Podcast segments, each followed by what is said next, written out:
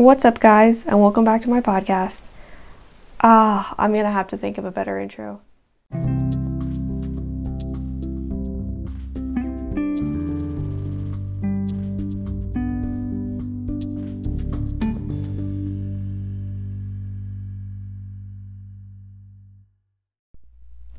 Hey guys, welcome back to the Turning Point podcast.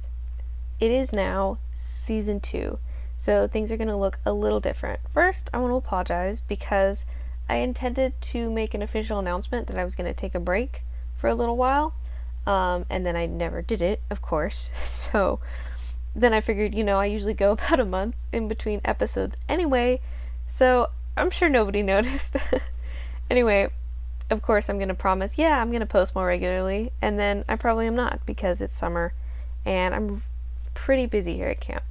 Um, but I'm going to be writing and recording as much as I can, so please bear with me. But yeah, this is going to be season two. Um, I'm capping season one where it is because I think I had 10 episodes and seems like a nice solid number. I started this project with no idea what I was going to do, where it was going to go, so I feel like I have a lot of freedom to just kind of change things and make it up as I go along. So yeah, season two. Um, so far, season one episodes were just kind of me talking about random things that I thought of, and I tried to keep the theme of turning points, like stuff I changed my mind about, or God showed me a way I needed to change my thinking. And well, I think I got a lot of positive feedback from those, and I think they were they were I think they were good, if that's not too proud to say. Um, but for this season, I'm gonna start from I'm always gonna start from a Bible passage or a book of the Bible, um, and just instead of like trying to find scripture that fits into you know what I'm trying to say, I'm gonna just for this season, and we'll see what comes next. Um, just start with the scripture and then try to bring things out of that. And I'm not a super educated Bible scholar um, I'm just trying to put into practice reading it, observing it, um, and I think the main thing, what I've been trying to focus on when I've been reading the Bible, is just like figuring out more about who God is, like specifically. And I'm reading through the prophets right now. I've read Isaiah and I'm like partway through Jeremiah. Um, and that has been fascinating because those books, you know, they weren't directly written to us, but they're real stories of how God interacted with his people and so there's so much we can take from who God is and like how do we find out about people? Like how do you get to know someone? You you spend time with them and you see how they interact and how they react to things. And um, even though there's not a lot of direct like information like God is this way like you can just see it um, happening like in real time as he's interacting with these people who um, really aren't the greatest, and just seeing his character come back and be true over and over again. So, um, I'm not doing Isaiah just yet. That I had uh, a great time reading that, and I learned a lot. But I, it's such a huge book that it's gonna take me a while to kind of uh, condense it down. Maybe it'll do be two or three episodes. Um, but right now, I'm gonna start with the book of Habakkuk. Um, me and the girls here at the Bible School recently did a study in this um, using the Daily Grace Bible Study, and I love those. I really recommend them. They're beautiful and they ask really good questions and make you think about it. So, for this episode, I'm just gonna kind of summarize the book and then talk about what I learned about it and what I think we all can learn from it. Um, I would highly recommend you go read the book of Habakkuk. It's only three chapters, and uh, yeah so it shouldn't take you that long. So, the book of Habakkuk is basically a conversation between the prophet and the Lord himself. This first heading says Habakkuk's complaint, and that makes you think, like, oh, Habakkuk is just whining about something. But that's, I don't think that's a strong enough word because you read it and he's saying, oh Lord, how long will I cry for help and you're not going to hear? So what he's saying is just like he is hopeless and he is desperate and it seems like he's just forgetting or losing sight of who God is and he's trying to remember like God you say you are a just person and you hate evil and yet all this evil is happening and you're not doing anything about it So he's seeing his current reality and he's trying to remember the character of God and they don't seem to match up. And so he's left with this just hopelessness and despair. And we see this through the Psalms as well. There's a lot of times people just ask the question of like, where are you, God? And it seems so disrespectful in our like Christian world of, you know, you always remember what's true about God and you like you don't you don't ask questions that you know the answer to. And you know, you have to be respectful.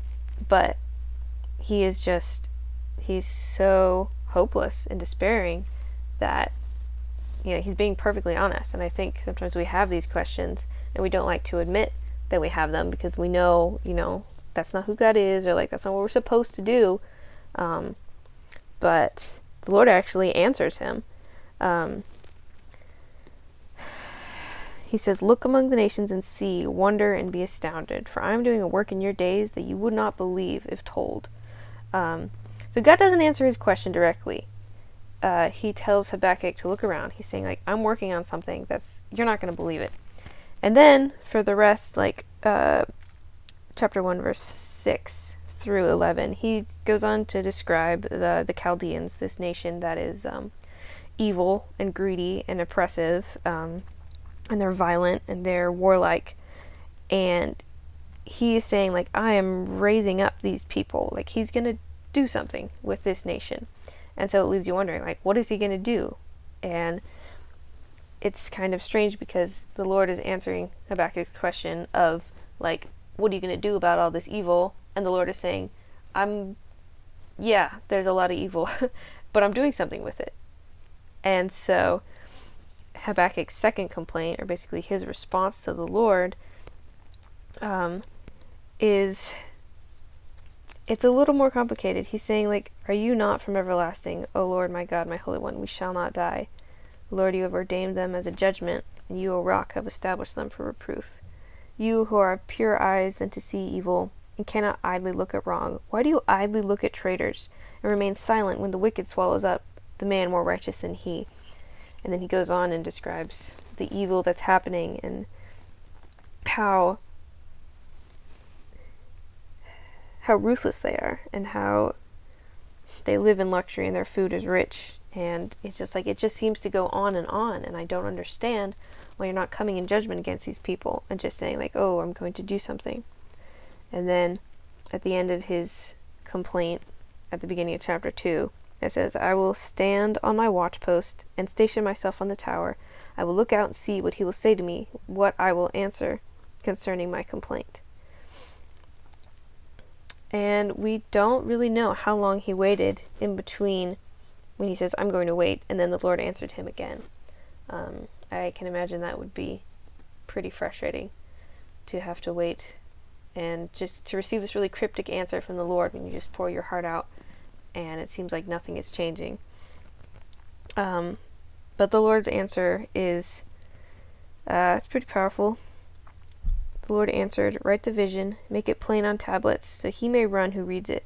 For still the vision awaits its appointed time, and it hastens to the end, it will not lie. If it seems slow, wait for it, it will surely come, it will not delay. And so the Lord answers again, like something is happening. There's something coming, something that will come no later than it's supposed to. And something that the Bible study that we did brought out is that when it says he may run who reads it, it's referring to like a herald of news, like someone who hears something and then runs and brings it back to everyone else. So he's saying like something is coming, something that everyone will know about. It will, if it seems slow, wait for it. It will surely come. It will not delay. Um, so this is prophetic, saying like something is coming. Like I'm doing something. It will not delay. It will be coming. Um, and then the rest of the Lord's answer is a series of like woe to hymns and I notice that all the things that he's describing, he's calling judgment on these people who gather riches for himself at other people's expense, who pride themselves on their wealth, and they put confidence in the things they've achieved or stolen, etc. And just basically echoing Habakkuk's prayer in calling judgment and saying, like, yes, I do see all this, and I do notice all this, and I'm saying woe to him because judgment is going to come. And then he says, all their glory will be covered in shame one day, because the wrath of God is going to come for all they have done. um, because they make idols for themselves that can do nothing for them. If you go down to chapter 2, verse 18, it says, What profit is an idol when its maker has shaped it? A metal image, a teacher of lies. For the maker trusts in his own creation when he makes speechless idols. Woe to him who says to a wooden thing, Awake, and to a silent stone, Arise. Can this teach? Behold, it is overlaid with gold and silver, and there is no breath in it at all. He's kind of mocking all these people who make idols for themselves, and like they make it with their own hands, and they expect it to speak, and then it's silent. Um, and I think there's a contrast between that passage and the next verse 20. But the Lord is in his holy temple. Let all the earth keep silence before him. So first man like puts all this work into making an idol for himself and it's just silent useless. And then the Lord says, I am here. He's just like, my very existence, everyone else is silent. And so there's such a contrast between who the Lord is and his effect between what these humans are doing and how how it's just useless and futile. And so chapter 3 on is a prayer, a very long and poetic prayer from Habakkuk. Um, he starts by saying, I have heard the report of you, and in your work, Lord, do I fear. In the midst of years, revive it. In the midst of years, make it known. In wrath, remember mercy.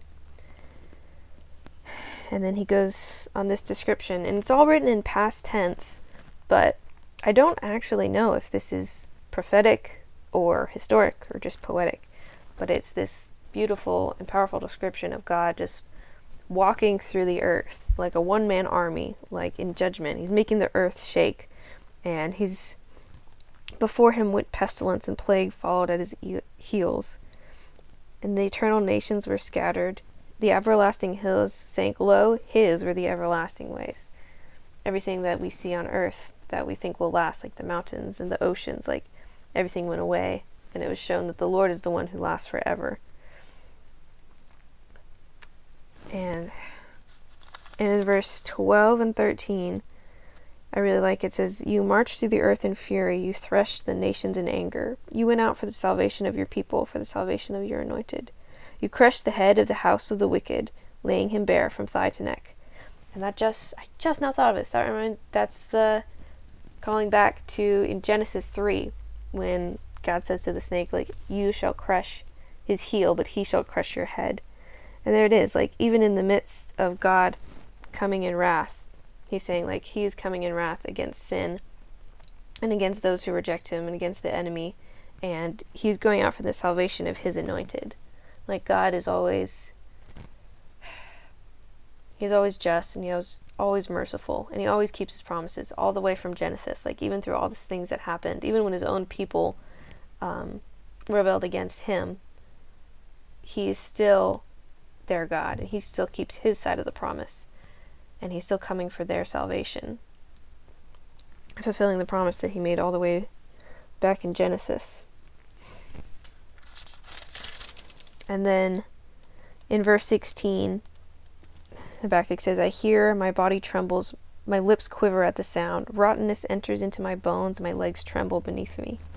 Yet I will quietly wait for the day of trouble to come upon people who invade us and that it seems to echo 220 when it says the whole earth waits in silence. It's just that the theme of waiting in awe of the Lord for the judgment of the Lord and for the salvation of the Lord. Of just like it's all this big event wrapped up together, and Habakkuk knows like all I have to do is be silent and wait for it because it is coming, and there's nothing anyone can do about it. And then the passage at the end you've probably heard before that the fig tree should not blossom, nor fruit be on the vines, nor produce of the olive fail, and the fields yield no food, the flock be cut off from the fold, and there be no herd in the stalls. Yet I will rejoice in the Lord, I will take joy in the God of my salvation. God the Lord is my strength. He makes my feet like the deer's, He makes me tread on my high places.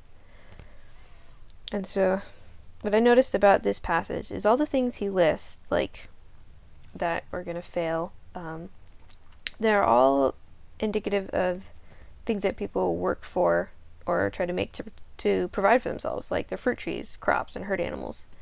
Um, he's like, even if all the things we do to provide for ourselves, even if those fail, and we're in danger of starvation and going hungry. yes, I know this means the same thing. Um, that even though that happens, he will rejoice in the Lord. Uh, it just it seems to me there's this theme through the whole book of people putting all their hope and confidence in trying to get all these things for themselves and provide for themselves or unjustly take for themselves like the Chaldeans.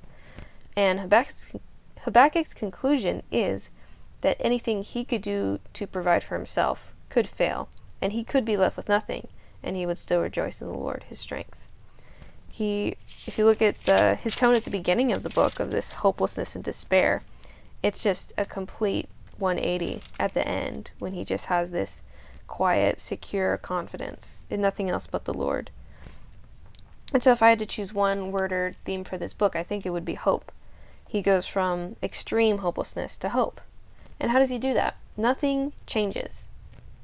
Like, nothing about his circumstance, I don't think, changes from the beginning of this book to the end. So how does his how does his outlook change? It's because the Lord reveals part of himself to him and the Lord reminds him like I'm doing something. And so by looking at the Lord and focusing all his confidence and all his hope in the Lord, that's how he goes from hopelessness to hope. Um, I love chapter 1, verse 5, where God says, Look upon the nations and see, wonder and be astounded. For I am doing a work in your days that you would not believe if told. And it's just a reminder that, like, we can't see everything that's happening. God could be, God is doing so much, and we have such a limited perspective that we're only seeing like 1% of everything that's happening at all times. And so often I think we draw our own conclusions about what could happen or what is happening based on such limited information.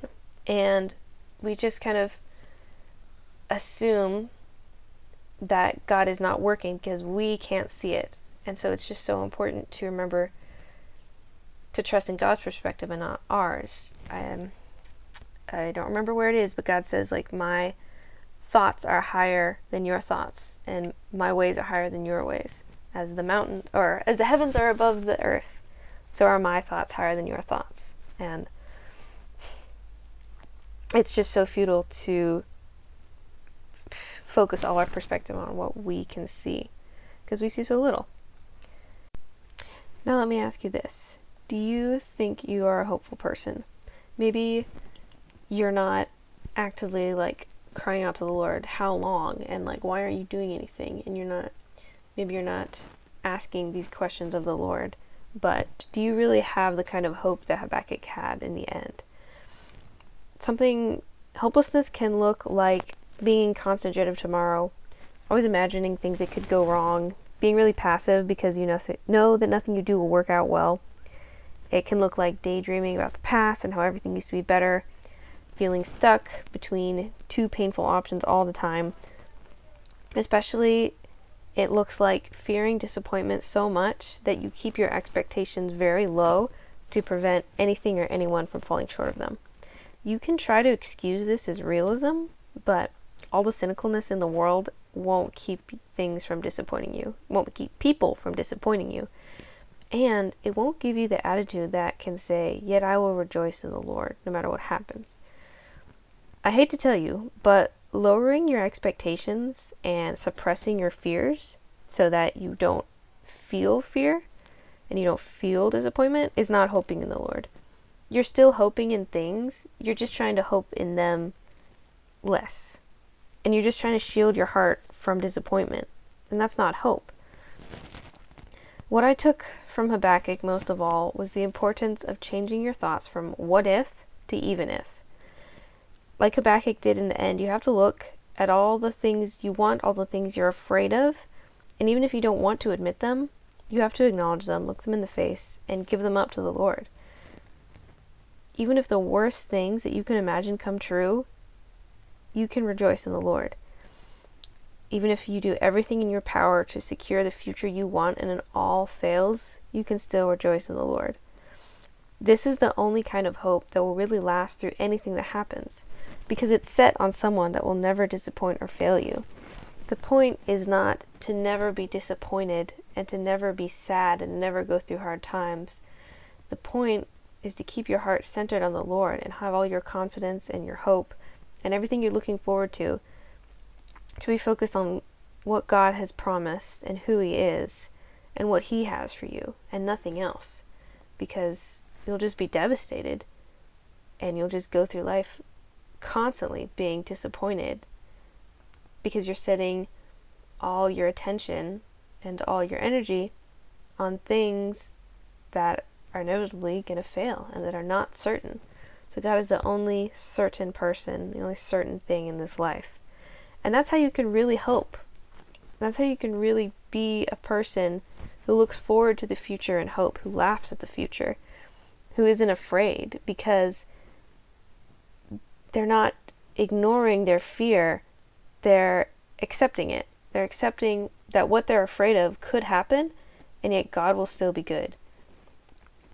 And you can say, even if, like, think of the thing you're afraid of the most. Think of the worst thing possible that could happen to you. Like, even if I'm alone for the rest of my life, even if all my family dies, uh, even if I get gossiped about, even if I lose this job that I like, even if I don't get to go to college, um, yet I will rejoice in the God, my strength. And this kind of hope is something that the world doesn't have because they don't have God. Everyone is hoping in something. Everyone has their hopes and dreams pinned to something that either they can achieve or that they're just hoping will come to them.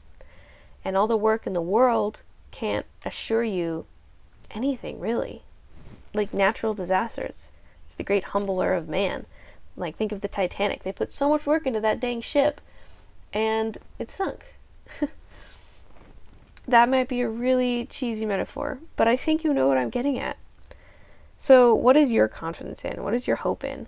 Is it something that you are trying to achieve for yourself, trying to take for yourself, trying to make or gain? Or is it in something that the Lord promised? Is it in the God's character? Is it in the reality of heaven and the life to come?